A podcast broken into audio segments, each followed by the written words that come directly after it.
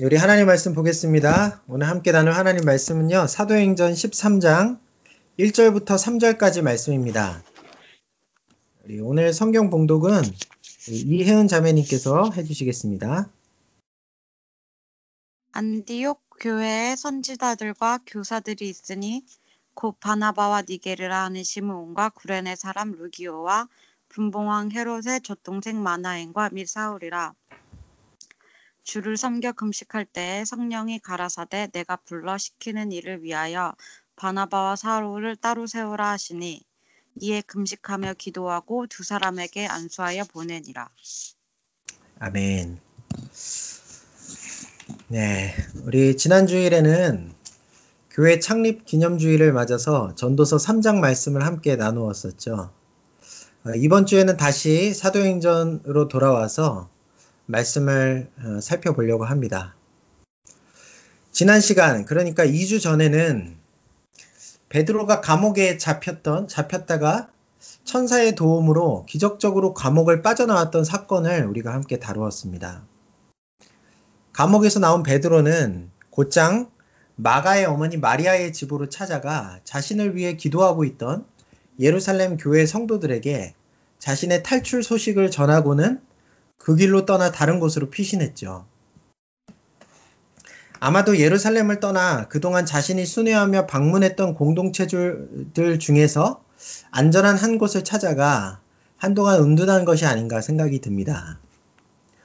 한편 베드로를 잡아서 죽이려고 했던 헤롯 아그리파라는 왕은 얼마 후에 가이사랴에서 벌레에 먹혀 죽게 되는데요. 누가는 헤롯이 하나님의 영광을 가로챘기 때문에 죽임을 당한 것이다. 그렇게 설명하고 있습니다. 이 모든 일들이 바울과 바나바가 어, 흉년으로 인해 어려움에 빠진 예루살렘 교회에 부조 헌금을 전달하기 위해 방문했을 때 일어났던 일이었습니다. 어, 바울과 바나바는요, 이제 부조하는 일을 모두 마치고 마리아의 아들이자 바나바의 조카였던 마가라는 청년을 데리고 안디옥 교회로 돌아옵니다. 어, 그래서 이제 이야기의 주 무대가 다시 안디옥 교회로 바뀌어지죠. 오늘 본문 1절은 안디옥 교회에서 어, 사역하고 있는 선지자들과 교사들이 소개되고 있는데요. 총 다섯 명의 인물이 소개됩니다. 여기 보니까 선지자들과 교사들이었다. 이렇게 해서 이 가운데 어떤 사람은 선지자였고 또 어떤 사람들은 교사였다는 것처럼 보여지기도 하지만 그 말이 아니고요. 어, 여기에 소개된 다섯 명 모두가 선지자이자 교사였다는 말입니다. 선지자는 하나님의 백성들에게 하나님의 뜻과 그분의 메시지를 전하는 직분이죠. 그리고 교사는 하나님의 말씀을 바르게 풀어서 가르치는 직분입니다. 따라서 이들은 모두 성도들에게 말씀을 가르치고 그때그때 주어지는 하나님의 뜻과 명령을 알려주면서 안디옥 교회를 이끌어 나가는 공동 리더십의 자리에 있었던 것입니다. 그런데 여기 언급된 사람들을 하나하나 살펴보면요. 출신 배경이 매우 다양하다는 사실을 우리가 알 수 있어요. 우선 바울과 바나바는 이미 우리에게 익숙한 인물들이기 때문에 길게 설명드리지는 않겠습니다. 바울은 다소라는 출신의 소아시아 다소 출신의 바리새인이었고 한때 교회를 핍박하는 예수님의 대적이었으나 다메섹에 가는 길에서 회심한 이후로 예수님의 사도로 변화되었죠. 어, 그는 어, 잠시 고향 땅 다소에서 어, 피난하고 있다가 바나바의 권유로 안디옥 교회에서 함께 가르치는 사역을 하게 되었습니다. 바나바는요, 구브로 출신의 레위인이라고 사도행전 5장에 처음 바나바가 소개될 때 기록되어 있는데, 레위인이라는 것은 성직을 수행하는 사람들이죠. 그들은 당번일 때는 성전 제사를 수종들거나 성전을 지키는 임무를 맡았고요. 어, 비번일 때, 그러니까 평소에는 백성들에게 구약 성경을 가르치는 그러한 일을 했다고 합니다. 구브로 출신이었던 바나바가 예루살렘에서 지냈던 이유도 바로 그렇게 성직을 수행하기 위해서였던 것으로 보입니다. 어, 이 바나바는요, 예루살렘 초대교회 때부터 중추적인 역할을 감당했었죠. 그러다가 안디옥 교회의 사역자로 파송받게 되었습니다. 이, 그 다음에 이제 시몬이라는 사람, 우리 귀에 나, 낯이 익지 않은 낯선 세 사람이 더 나오는데요. 처음으로 시몬이라는 사람은요, 어, 정보가 별로 나오지 않고 별명만 소개가 되는데요. 니게르라는 그 별명으로 보아서 아마도 그가 아프리카 출신의 흑인이었던 것이 아닌가 추측해 봅니다. 하지만 시온이라는 이름은 유대식 이름이거든요. 그러니까 그는 오랫동안 아프리카 지역에 정착하여 지내온 디아스포라 유대인 집안의 자손이었지 않을까 그렇게 생각이 되고요. 어, 그랬던 그가 명절을 지키기 위해 예루살렘을 방문했다가 사도들에게 복음을 전해 듣고 예수님의 제자가 되었던 것으로 보입니다.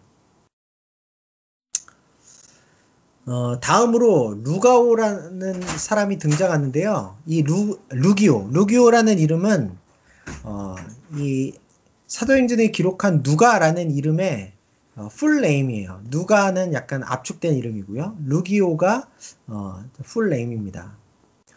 어, 이것은 그가 유대, 유대 인이 아닌 이방인 출신이었다는 사실을 우리에게 말해주는 사실, 말해주는 것이고요. 어, 그가 구레네 출신이었다고 소개되고 있죠. 구레네는 오늘날로 말하면 북아프리카의 리비아 지역을 가리킵니다. 어, 기, 당시 기록에 의하면 구레네 지역에 유대인들이 많이 살고 있었다 그래요. 우리 누가복음을 다룰 때 예수님의 십자가를 대신 졌던 구레네에서 온 시몬이라는 유대인에 대해서 어, 말씀드렸던 거 기억하시죠? 예, 아마도 루기오는 어, 이렇게 시몬처럼 자신의 고향 땅에 찾아와 살고 있었던 유대인들의 영향으로 먼저 유대의 교로 개정을 하겠고 그 이후에 앞에 시므온의 경우와 마찬가지로 예루살렘을 방문했다가 복음을 듣고 예수님의 제자가 되었던 것으로 보입니다. 우리 사도행전 11장을 보면요. 안디옥 교회가 처음 세워질 때 구브로와 구레네 사람들이 헬라인들에게 즉 이방인들에게 복음을 전했다 그렇게 기록되어 있었는데 어쩌면 루기오는 그 사람들 중에 한 사람이었을 가능성이 큽니다. 마지막으로 마나엔이라는 사람이 나오는데요. 어, 이 사람은 헤롯의 젖동생이라고 소개되고 있죠. 이 여기서 말하는 헤롯이라는 인물은 사도행전 12장에서 우리가 얼마 전에 살펴보았던 이 벌레에 먹혀 죽은 헤롯 아그리빠 왕이 아니고 그 전에 예수님께서 십자가형을 당하실 때 그를 신문했던 갈릴리 지역의 분봉왕 헤롯 안티파스를 가리킵니다. 그는 예루살렘 성전을 건축한 헤롯 대왕의 아들이기도 했습니다.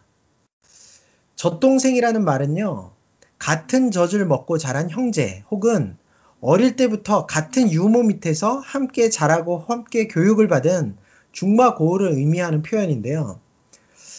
어, 당시 로마 귀족층들은 정치적이고 경제적인 측면에서 특정 가문과 연대하기 위해서 자녀를 입양하거나 이처럼 함께 자라게 했다고 합니다. 그러니까 이 마나엘이라는 사람 역시 어, 헤롯 과문의 버금가는 당시 최고 집권층 출신이라는 사실을 우리가 쉽게 추측해 볼 수 있을 것입니다. 그렇지 않고서야 헤롯 대왕의 가문과 서로 어, 이렇게 연대할 수 없었겠죠. 그럼에도 불구하고 이 마나엔이라는 사람은요, 당시 사회의 기득권층으로 사는 삶을 버리고 예수님의 제자가 되기로 결심했고, 결국 주님의 섭리에 의해 이 안디옥 교회까지 들어오게 되었습니다. 여러분 이처럼 안디옥 교회는요 다양한 계층 유대인 디아스포라 유대인 또 어, 이방인 어, 또 성직자 계층으로부터 시작해서 바리새인들 바리새인 어, 또 왕족 가문의 귀족 가문의 출신 등등 이 다양한 계층 성분의 사람들이 함께 어우러져서 리더십을 발휘해가는 그런 공동체였어요. 여러분, 우리 뉴캐슬 드림의 교회도 이민교회라는 특성상 안디옥 교회처럼 아주 다양한 배경과 상황을 가진 형제 자매들이 함께 어우러져서 신앙생활을 해나가는 공동체입니다. 유학 오신 분들이 있는가 하면 사업을 하거나 직장 때문에 이곳에서 살고 계신 분들도 있고요. 또 국제 결혼을 하여서 정착하신 분들도 계시죠. 청년들이 있는가 하면 어, 결혼해서 가정을 가진 사람들도 있고요. 가정에 속한 아이들도 있습니다. 어려서부터 아주 오랫동안 신앙생활을 해온 분들도 계시고 이 뉴캐슬 드림의 교회에서 처음 신앙생활에 입문하신 분들도 계십니다. 저는요, 안디옥 교회처럼 이렇게 다양한 계층과 배경 속에서 함께 모여 있는 여러분들도 영적으로 잘 훈련되셔서 언젠가 교회 안에서 훌륭한 리더십을 발휘할 수 있게 되기를 소망합니다. 여러분, 안디옥 교회의 지도자들을 살펴보면 어, 출신과 배경은 매우 다양하지만 그들에게 한 가지 공통점이 있습니다. 그것은요, 그들이 선지자와 교사의 역할을 감당할 정도로 충분히 잘 훈련되어 있었다는 사실이죠. 말씀으로 훈련되어 있었고 성령을 통해 성령 안에서 하나님과 친밀한 교제를 누리는 부분에 있어서도 훈련되어 있었습니다. 여러분, 구약 성경에도 선지자들이 많이 나오는데요. 신약의 선지자들도 구약의 선지자들과 마찬가지로 하나님의 말씀에 어, 입각해서 그 당시의 시대의 흐름을 읽을 수 있는 어, 그러한 잘 훈련된 사람들이었습니다. 오늘 안디옥 교회에서 소개되고 있는 이 다섯 명의 리더들이 다 그와 같이 하나님의 말씀 안에서 세상을 보는 눈을 가지고 하나님의 그때그때 인도하시는 성령의 감동하심에 따라 신앙생활을 해나가는 훈련되고 성숙한 그리스도인이었다는 말이에요. 바울과 바나바는 안디옥 교회의 초창기 사역자였죠. 그러므로 이미 영적인 리더십을 갖추고 있었던 인물이었을 겁니다. 하지만 나머지 이 세 사람은요, 아마도 바울과 바나바의 지도하에 열심히 신앙생활, 신앙의 훈련을 받은 결과 함께 공동체를 이끌어 나갈 수 있을 정도로 성숙해진 경우라고 생각이 듭니다. 사랑하는 여러분, 제가 늘 당부드리는 말씀이긴 한데요. 우리 공동체 안에서 신앙적으로 열심히 훈련받으시기를 바랍니다. 그저 주일 예배만 참석하고 많은 약간 방관자적인 그런 자리에 서 계시지 않으셨으면 좋겠어요. 우리 교회에 여러 훈련의 장들이 있죠. 새벽마다 말씀을 묵상하고 기도하는 시간들도 좋은 영적인 훈련의 장입니다. 금요일 저녁에 함께 모여 기도하는 시간도 있고요. 토요일에 성경 공부 시간도 있고 또 말씀 묵상 나눔 시간도 있습니다. 여러분이 마음만 먹으시면 여러 가지 경로를 통해서 말씀과 기도 또 하나님과의 교제의 훈련들을 받아 나가실 수 있으세요. 감사한 것은 코로나 상황 속에서도 온라인을 통해서 이러한 훈련의 장들이 계속해서 이어져 나가고 있다는 사실입니다. 여러분, 이러한 자리에 열심히 참석하셔서 말씀을 배우고 묵상하고 기도하는 훈련을 받으세요. 그래서 우리의 주인이신 하나님 아버지와 예수 그리스도에 대해 날마다 더 깊이 알아가시고 주님과의 실제적인 관계를 만들어 나가시기를 바랍니다. 주님과 어떻게 개인적인 관계를 만들어 나갈 수 있는지 그 방법도 배우시고요. 말씀과 성령으로 인도함 받는 법도 터득해 가시기를 바랍니다. 그래서 이 자리에 계신 여러분들 모두가 앞으로 저와 함께 또 우리 장로님 권사님과 함께 우리 교회를 이끌어 나갈 기도하면서 함께 하나님의 뜻을 어, 확인해 나가는 그러한 리더십의 자리에까지 서게 되시기를 축복드립니다. 에이, 나는 목회자도 아니고 그저 평신도일 뿐인데. 그러니 평생 목회자들이 먹여주는 영적인 양식에만 의지해서 살아도 된, 되지 않을까? 그렇게 생각하지 않으셨으면 좋겠어요. 성경에 보면요, 목회자와 평신도들의 구분이 그리 명확하지 않습니다. 초대 교회에만 하더라도 사도들이 있긴 했지만 결코 그들만이 교회의 리더십을 독차지하지 않았어요. 사도들 곁에 항상 함께 기도하는 동역자들이 있었고요. 함께 목회를 감당해주는 사람들이 있었습니다. 예루살렘 교회에 세워진 스테반이나 빌립 같은 일꾼들처럼 공동체 안에는 단순히 사도가 아니라도 성숙한 신앙과 인품을 인정받은 사람들이 직분을 받았고요. 말씀에 통달하고 성령의 감동을 예민하게 감지하는 사람들이 교회의 리더십으로 활동했습니다. 그 당시만 해도 별도의 목회자 양성기관, 오늘날 신학교 같은 그런 기관들은 존재하지 않았어요. 누구든지 교회 공동체 안에서 신앙적으로 잘 훈련받고 또 성숙한 믿음과 말씀의 지식, 거기에 훌륭한 인격을 갖추었다면 목회자로서 선교사, 선지자로서, 교사로서, 또 집사와 장로로서 교회의 리더십 역할을 맡을 수 있었다는 말입니다. 여러분, 저는 이것이 성경적인 교회의 리더십 구조라고 생각합니다. 그렇게 오늘날 교회가 목회자와 평신도들의 구분을 지나치게 갈라놓고 너무 목회자 중심적인 교회 구조를 이루는 면이 있지 않은가 생각이 듭니다. 평신도라 할지라도요, 자격을 갖추고 또 다른 성도들에게 교회 안에서 널리 인정을 받는다면 충분히 교회 안에서 말씀을 가르칠 수 있고 설교도 할 수 있을 거라고 저는 생각합니다. 목회자와 대등한 위치에서 교회의 전반적인 상황들을 함께 기도하며 의논하고 결정해 나갈 수 있다고 생각해요. 저는 오늘 설교를 준비하면서 어, 짧은 기간 안에 다양한 사람들이 리더십으로 아름답게 세워져 함께 공동체를 이끌어 나가는 안디옥 교회의 모습이 참으로 부러웠습니다. 이런 모습이 바로 하나님께서 앞으로 이방인 선교의 중차대한 사명을 안디옥 교회에 맡기실 수 있었던 이유라고 느껴졌기 때문이에요. 여러분, 교회의 사역은 결국 하나님의 사람을 키워내는 사역이라고 생각합니다. 그리고 그 대상은 따로 정해져 있는 것이 아니라 공동체에 속한 모든 성도들, 다시 말해, 바로 여러분 한 사람 한 사람이 모두 그러한 대상이라고 저는 생각해요. 그렇게 교회가 성숙한 신앙인들을 계속해서 키워내고 모든 성도들이 비전을 가지고 영적인 훈련들을 감당해 나갈 때 우리 공동체 또한 안디옥 교회처럼 주님께 귀하게 쓰임받게 될 줄을 믿습니다. 여러분, 여러 가지 훈련들이 있겠지만요. 오늘은 그 중에 한 가지만 여러분들에게 말씀드렸으면 좋겠는데요. 그것은 바로 금식 기도입니다. 오늘 본문 2절을 볼까요? 본문 2절 서두에 보니까 주를 섬겨 금식할 때에 라고 되어 있죠. 여기서 섬기다라는 단어는 보통은 예배 행위를 가리키는 단어입니다.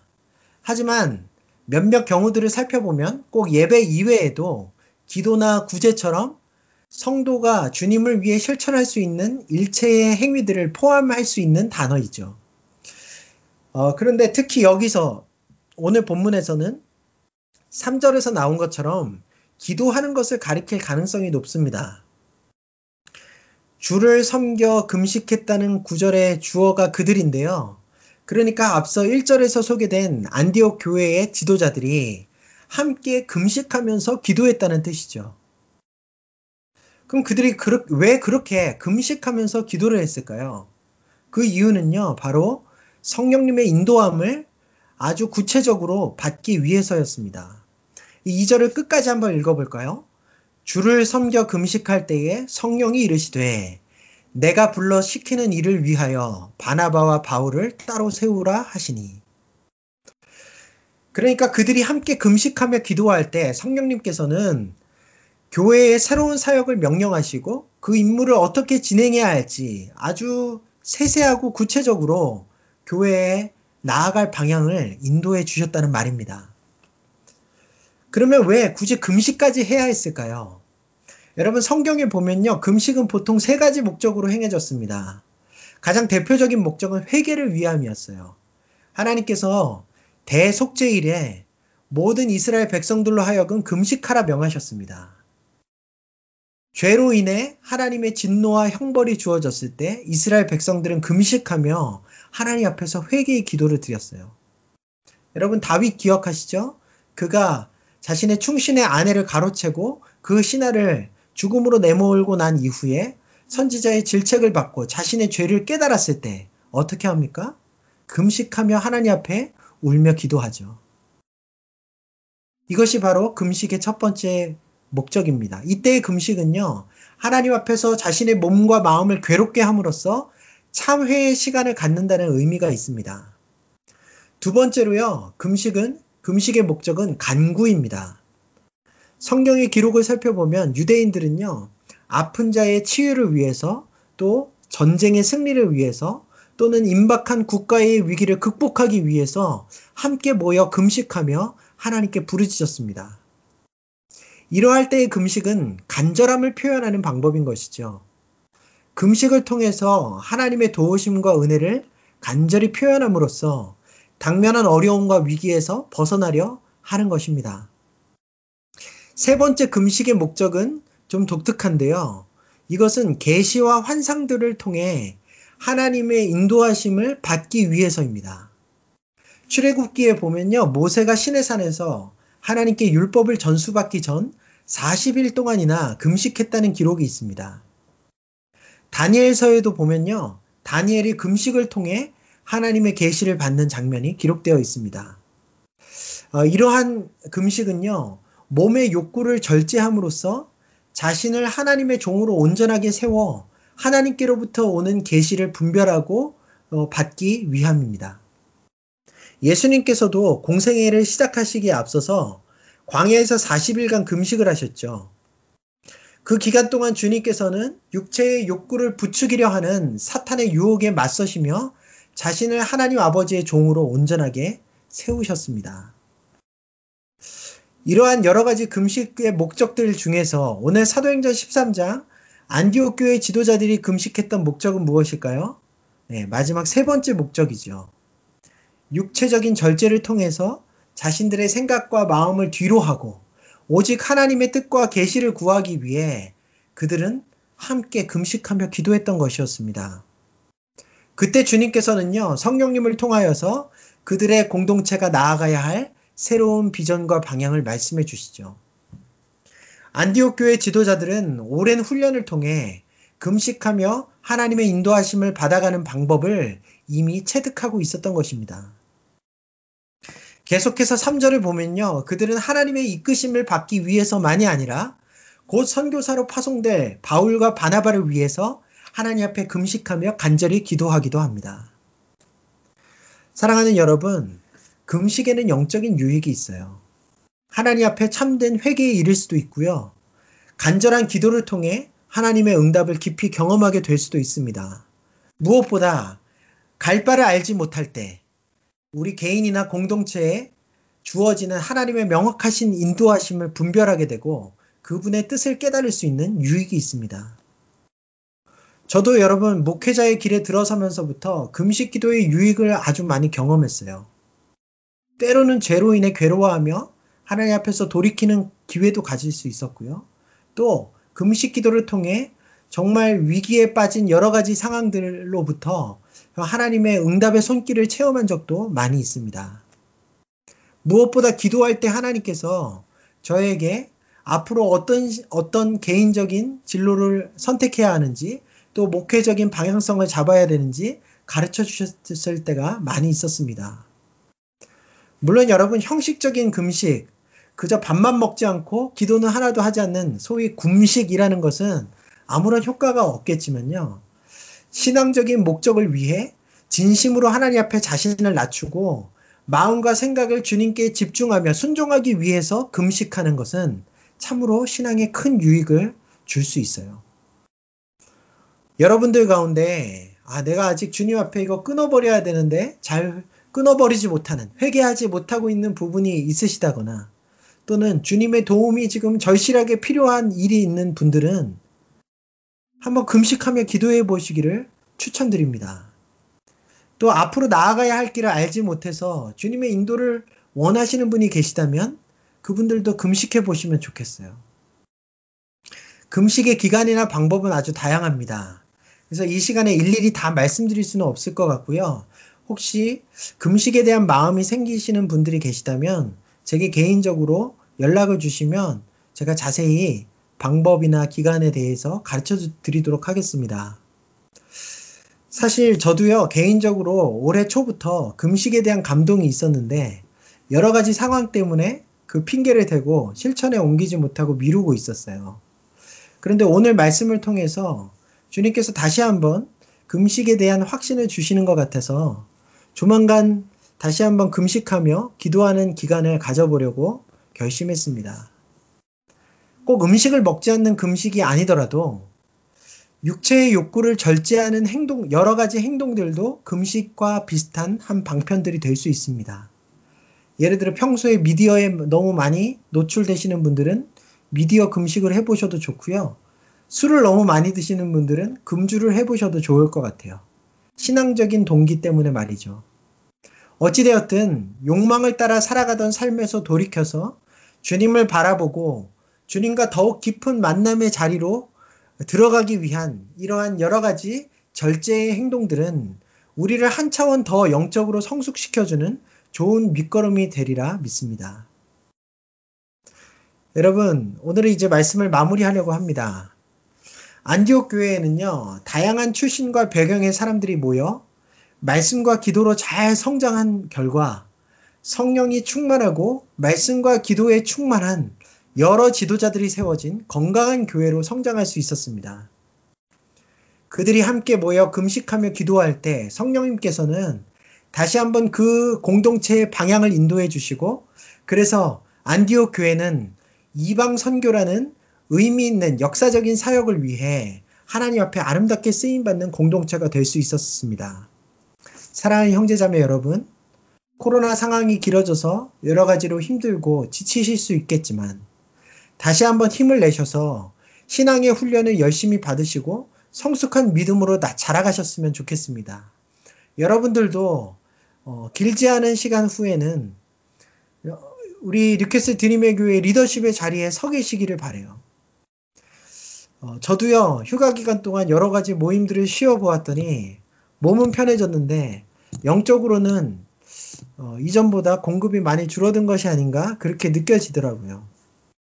저도 다시 한번 여러분들을 말씀과 기도로 훈련시키면서 시켜드리면서 함께 성장하고 성숙해 가야겠다는 생각이 듭니다. 어, 이제 벌써 추수의 계절 가을이 시작되는데요.